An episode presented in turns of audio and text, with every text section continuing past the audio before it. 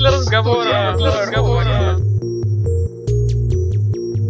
Всем привет! В эфире четвертый выпуск нашего подкаста «Провод для разговора». Сегодня снова ведем его женским составом. Со мной Наталья, меня привет. Зовут Елена. Сегодня поговорим, наверное, о чем? О женском, о нашем, о, о машин... автомобилях. Да, о машинках и магазинах. Я просто внимательно очень с прошлого еще года, по-моему, летом был анонс. Слежу за судьбой автомобиля Google, тот, который будет ездить без помощи водителя. То есть ты едешь... С ужасом следишь за ним или с интересом? Нет, я слежу с интересом, потому что у меня нету прав, и я мечтаю, чтобы автомобиль Автомобили ездили сами по себе, сами решали, куда поворачивать. Так вот, появилась новость в Guardian о том, что Пэт Литтл проекта отчитался о том, что за полгода боевых тестирований автомобиля Google он попал всего в одиннадцать дорожно-транспортных происшествий. Никто не пострадал, автомобиль Google был не виноват, при том, что за полгода он успел проехать два и восемь десятых миллиона километров и, соответственно, никоим образом не показал себя с плохой стороны, никого не угробил. Поэтому я с надеждой смотрю интересно, в будущее. Интересно было посмотреть на тех людей, которые попадали в те самые незначительные ДТП с автомобилем Google, как они с ним договаривались, вызывали Но там полицию. Все-таки, там все-таки сидел, наверное, человек, который, там, не знаю, бабушка какая-нибудь вязала шарф, пока он ее вез куда-нибудь, или там какие-нибудь люди, читающие книги. Мне кажется, это очень удобно. Ну, проверить, виноват или не виноват автомобиль Google, достаточно сложно, потому что, к сожалению, в США нет пока такого прекрасного сервиса, какой есть уже в Москве, он называется он Автокод. Кстати, московские водители водят, как мне показалось, довольно аккуратно, потому что вот на восемь миллионов машин, которые есть в базе автокода, то есть те машины, которые зарегистрированы в Москве или в области, приходится всего один и два миллиона аварий. Наверное, какой-то миф о том, что прям все бьются на каждом углу. Ну, не знаю. Люди как-то умудряются избегать аварий, но при этом водят не особенно аккуратно, как мне кажется. Два часа ужаса, и ты на даче.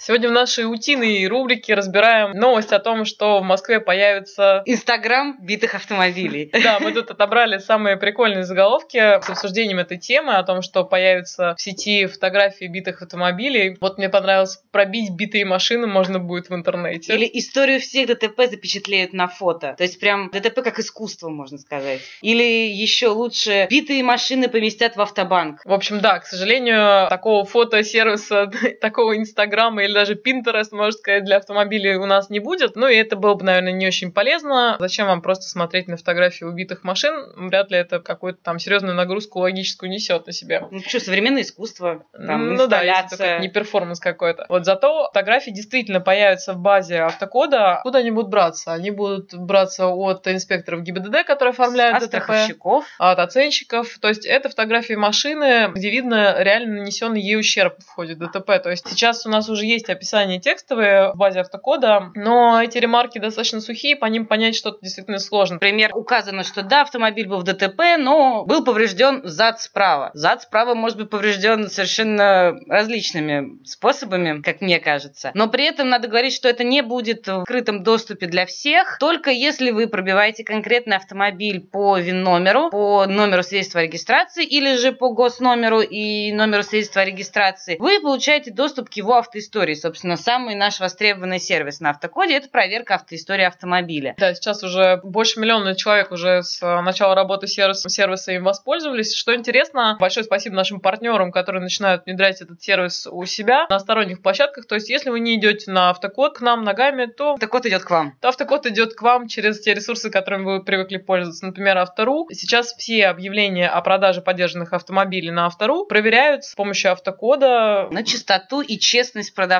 Находится ли машина в угоне, нет ли каких-то ограничений на ее перерегистрацию, на какие-то операции с ней. То ли честно сказал продавец об этом автомобиле, то есть все технические характеристики, там объемы двигателя, цвет и так далее. И я смотрю, пользователь нам уже пишет, цитата, покупатели ушлые пошли с помощью автокода пробивают машины, так что мошенникам раздолье не дадим. Все автомобили проверяйте обязательно перед покупкой на автокоде, тем более, что весна-лето, как известно, пора, когда приобретается больше автомобилей, а тут у нас еще еще и известные экономические события, поэтому чаще, наверное, все задумались уже о приобретении подержанного автомобиля, а не нового. Подержанный автомобиль тоже может быть хорошей покупкой, поэтому просто важно обращать внимание на детали. Отлично. Кстати, уже есть фотографии на автокоде, какие, напомню? Нарушения, которые фиксируют камеры на дорогах, и, собственно, если вы не согласны своей виной и идете на группу разбора, эти фотографии вполне себе можно использовать. Там больше фотографий, чем приходит в письме счастья. В письме счастья обычно одна достаточно мутная фотография, случайным образом выбранная, а в системе на самом деле хранится их больше. В том числе на автокоде можно посмотреть траекторию вашего нарушения, особенно вот это важно в случае, если вам приписывают, ну или, или если действительно так произошло, заезд, например, на выделенную полосу автобусов. Список полезных сервисов автокода для автомобилистов можно перечислять уже практически бесконечно. Они размножаются, начиная от обжалования штрафов МАДИ, штрафа за нарушение правил стоянки и остановки, вот те самые запрещающие знаки, из-под которых зачастую эвакуируют. Можно обжаловать постановление, если вы не согласны, вас там не было и вообще вы были в другом городе. Также можно записаться на прием к руководителю МАДИ, тоже обсудить все, что наболело. Высказать ему все. Да, высказать ему все. Как пойдет. Можно, наконец, записаться на всяческие регистрационные действия в ГИБДД, то есть поставить вот купленную после проверки машину на учет в ГИБДД или, возвращаясь к самому началу, сдать на права. На экзамен тоже можно записаться через автокод.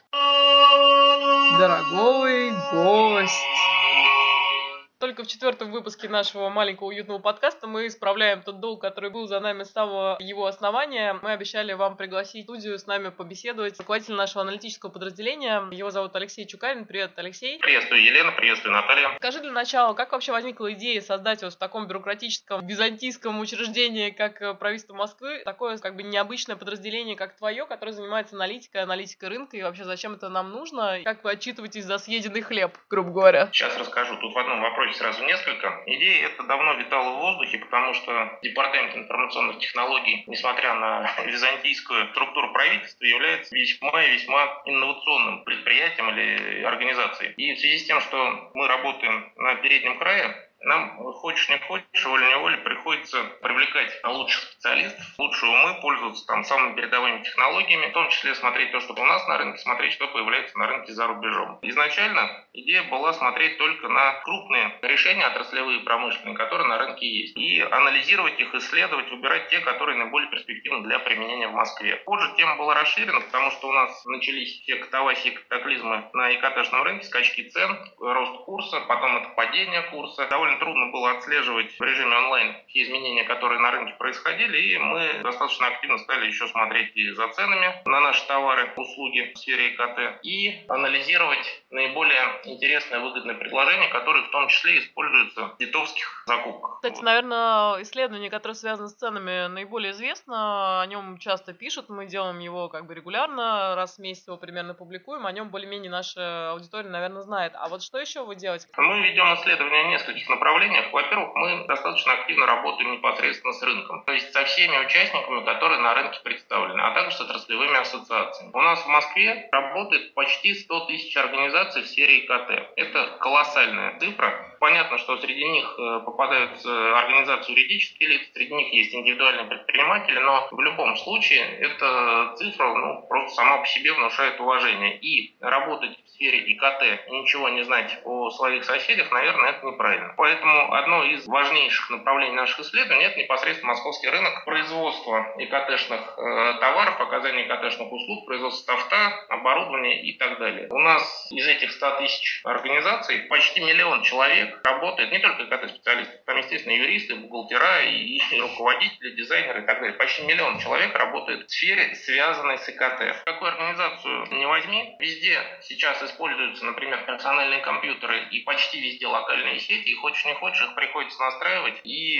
вести с ним какую-то деятельность. Надо в облако всем переходить. Ну, кстати, тренд такой однозначно намечается, потому что, в общем, как раз маленькие предприниматели, которые держали раньше у себя на пять человек сотрудников сисадмина, они прекрасно умеют считать деньги и понимают, что гораздо дешевле и выгоднее платить пять, ну, может быть, семь тысяч рублей за использование облачных сервисов, чем держать сисадмина со средней зарплаты там, тридцать пять, тридцать семь, сорок, сорок пять тысяч рублей. А при этом нет ощущения, вот нам пользователи тоже пишут, что как будто бы рынок аутсорсинга немножко свернулся после начала кризиса, то есть люди предпочитают теперь, ну, особенно крупные компании, банки, там не будем называть их, какие, собрали очень много специалистов, индор. Чем ты это объясняешь? Здесь, как всегда, есть несколько таких рыночных причин, и есть несколько причин политических. Рыночных причин, на самом деле, на сбор собственных гигантских подразделений, там, тысяч человек в банках, не будем называть которых, ну, в общем-то, никаких предпосылок не имеет. Банк должен заниматься банковской деятельностью. По большому счету, то, что там кто-то набрал у себя этих специалистов, ничего хорошего из этого не получится, потому что это убивает внутреннюю конкуренцию напрочь. То есть, тебе кажется, отскок произойдет рано или поздно, то есть это такой нездоровый тренд? Это не то, что он нездоровый, это попытка консолидировать деньги и активы у себя в руках, потому что сейчас никто, особенно вот в начале года, никто ничего не понимал, что происходит, чего ожидать от рынка.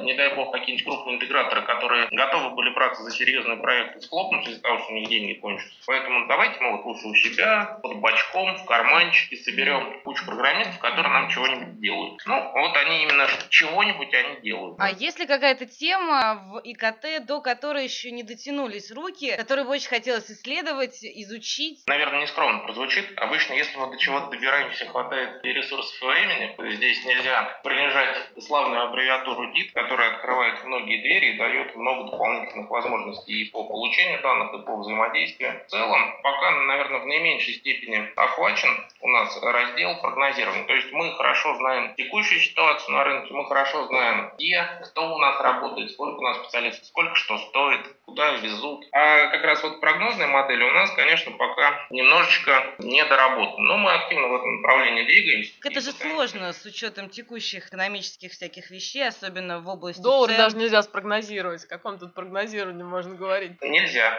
Но при этом не могу не похвастаться, что когда мы в самом начале прошлого года прогнозировали итоги две тысячи четырнадцатого года, мы, в принципе, закладывали риски. И по оценкам, например, в деньгах по рынку, мы попали с погрешностью там полпроцента. Причем по всем сегментам. А вот, кстати, тот самый сценарий развития рынка, который мы в начале года представляли, как он сбывается и по какому из трех вот этих вариантов сейчас мы идем по ощущениям? Идем по базовому, с легким наклоном по интернету в оптимистический. Пессимизм, к счастью, не наблюдается. Очень хорошо. Посмотрим, что у нас будет происходить в ближайшие, ну, где-то полтора месяца, потому что они заложат, ну, или там окончательно сформируют тренды на конец года. Причем мы смотрим на объем потребления. Да, он, конечно, сократился, но тут есть несколько причин. Во-первых, это бум конца года, когда смели все, даже то, что не планировалось. Ну и, во-вторых, все-таки есть некоторое снижение покупательской способности, связанное и с опасениями, то, что на рынке будет как, какой-нибудь там катаклизм, давайте деньги лучше побережем.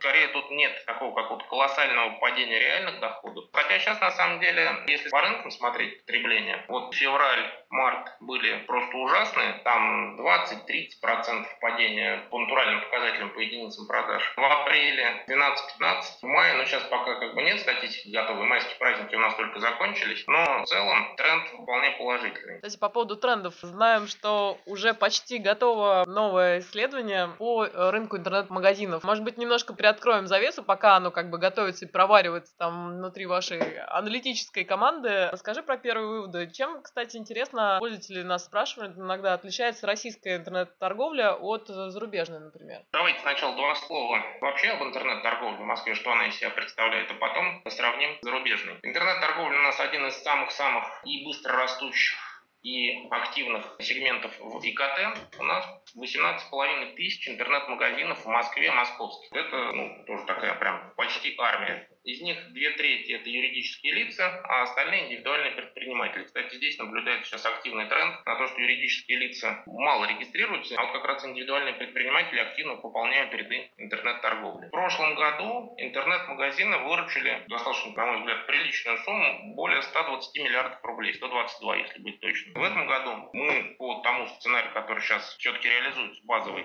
и который мы показывали недавно, ожидаем рост этого сегмента. Рост, несмотря на кризис. Кризис будет. Да, рост несмотря на кризис, причем достаточно существенно, порядка там три целых восемь десятых - четыре процента, что в деньгах дает около пяти миллиардов. То есть мы ожидаем, что будет где-то сто двадцать шесть с половиной - сто двадцать семь миллиардов по итогам года. Причем здесь я хочу подчеркнуть, мы говорим про московские интернет-магазины и структуру доходов от московских потребителей. Естественно, у нас есть доставки в регионы, естественно, у нас есть в том числе и за рубеж поставки, но мы сейчас смотрим именно вот такой замкнутый сектор, замкнутый сегмент Москва. В отличие от такой распространенной версии, например, про хостинг, семьдесят семь процентов московских интернет-магазинов хостятся здесь у нас в России. Остальные нарушают, значит, закон о размещении персональных данных-то россиян. А остальные активно переползают сюда. Вот. Они в процессе по... переползания. Ну, кстати, пока не доползли. У нас сейчас вот вторая страна крупная по хостингу, это Германия. четырнадцать процентов магазинов. А почему так много? Там дешевле или почему они там хостятся? Высокое качество и низкие цены. Плюс здесь нет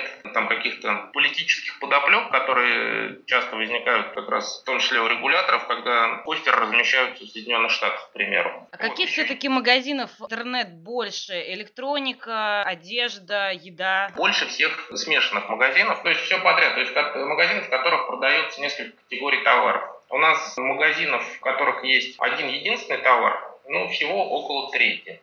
Что за один единственный товар? Одна единственная категория товара, ага. Специализация. Ну, например, товары для дома и сада. Или там, не знаю, товары для здоровья. Или часы. Я однажды покупала подарок. Был интернет-магазин, посвященный только садовым фонтанчикам. Глаза не разбегаются. А вот если, опять же, возвращаясь к исследованию про цены, вот есть распространенное такое убеждение, что в интернет-магазинах электроники, цифровой техники цены всегда ниже, потому что они не платят за аренду, не платят за консультантов. Это действительно так или нет? Это действительно так. Вообще в среднем, если сравнивать просто средневзвешенную стоимость товаров в сети интернет и средневзвешенную стоимость товара офлайн, разница составляет ну, где-то приблизительно два с половиной - три процента. То есть, конечно, нет там десять, двадцать, тридцать или сто пятьдесят процентов. Потому что там есть крупный интернет-магазин, который много наторговывают, они являются реализацией офлайнового магазина в интернете, те же МВидео, медиамаркты и прочее, их достаточно много. Крупные интернет-магазины, они тоже не сильно заинтересованы в том, чтобы демпинговать и лишать себя изрядной доли прибыли и маржинальности. Поэтому, естественно, они подтягиваются в силу своих размеров, уважения, статуса, репутации к ценам офлайн-магазинов. Иными словами, сговор. Да нет, я не думаю, что здесь сговор есть. Я сильно сомневаюсь, потому что сговориться нескольким сотням или даже тысячам магазинов, торгующих какой-то определенной категории, достаточно тяжело. Ну и на самом деле мы уже так много всего обсудили, затронули и поговорили. Кроме одного, самый дурацкий вопрос, который обычно задают в интервью, творческие планы. Какие есть план на будущее, а каких исследований, помимо регулярных и вот тех, которые мы сегодня проанонсировали, нам стоит ждать? В ближайшее время подготовим несколько исследований по различным типам компаний. Во-первых, мы э, интернет-магазины ну, рас, расковыряли достаточно подробно в деталях, вот, но не только интернет-торговлей, славен московский ИКТ. У нас есть и производители программного обеспечения, и аппаратного, у нас есть системные интеграторы, у нас есть курьерские службы, которые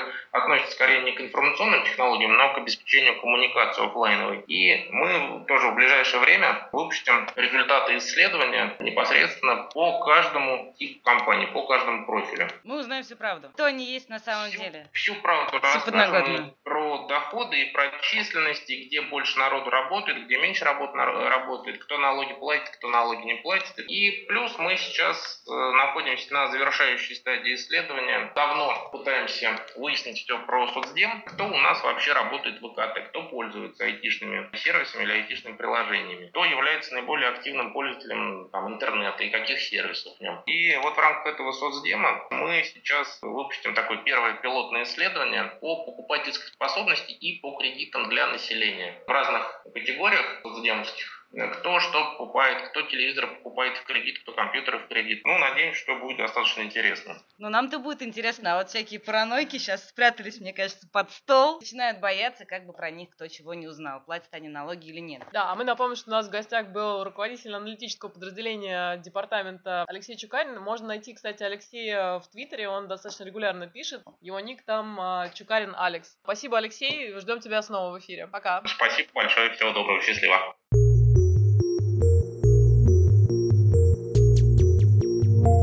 Это все на сегодня. Слушать нас можно не только на SoundCloud, напоминаем, но подписаться также можно на iTunes. Обязательно это сделайте. И пишите отзывы, нам очень важны ваши отзывы, там рейтинг, вот это вот все. Да, задавайте вопросы, предлагайте гостей, которых вы хотите услышать. Ну и все на сегодня. Мы Пока. Теперь выходим каждую неделю. Счастливо! Провод для разговора! Провод для разговора!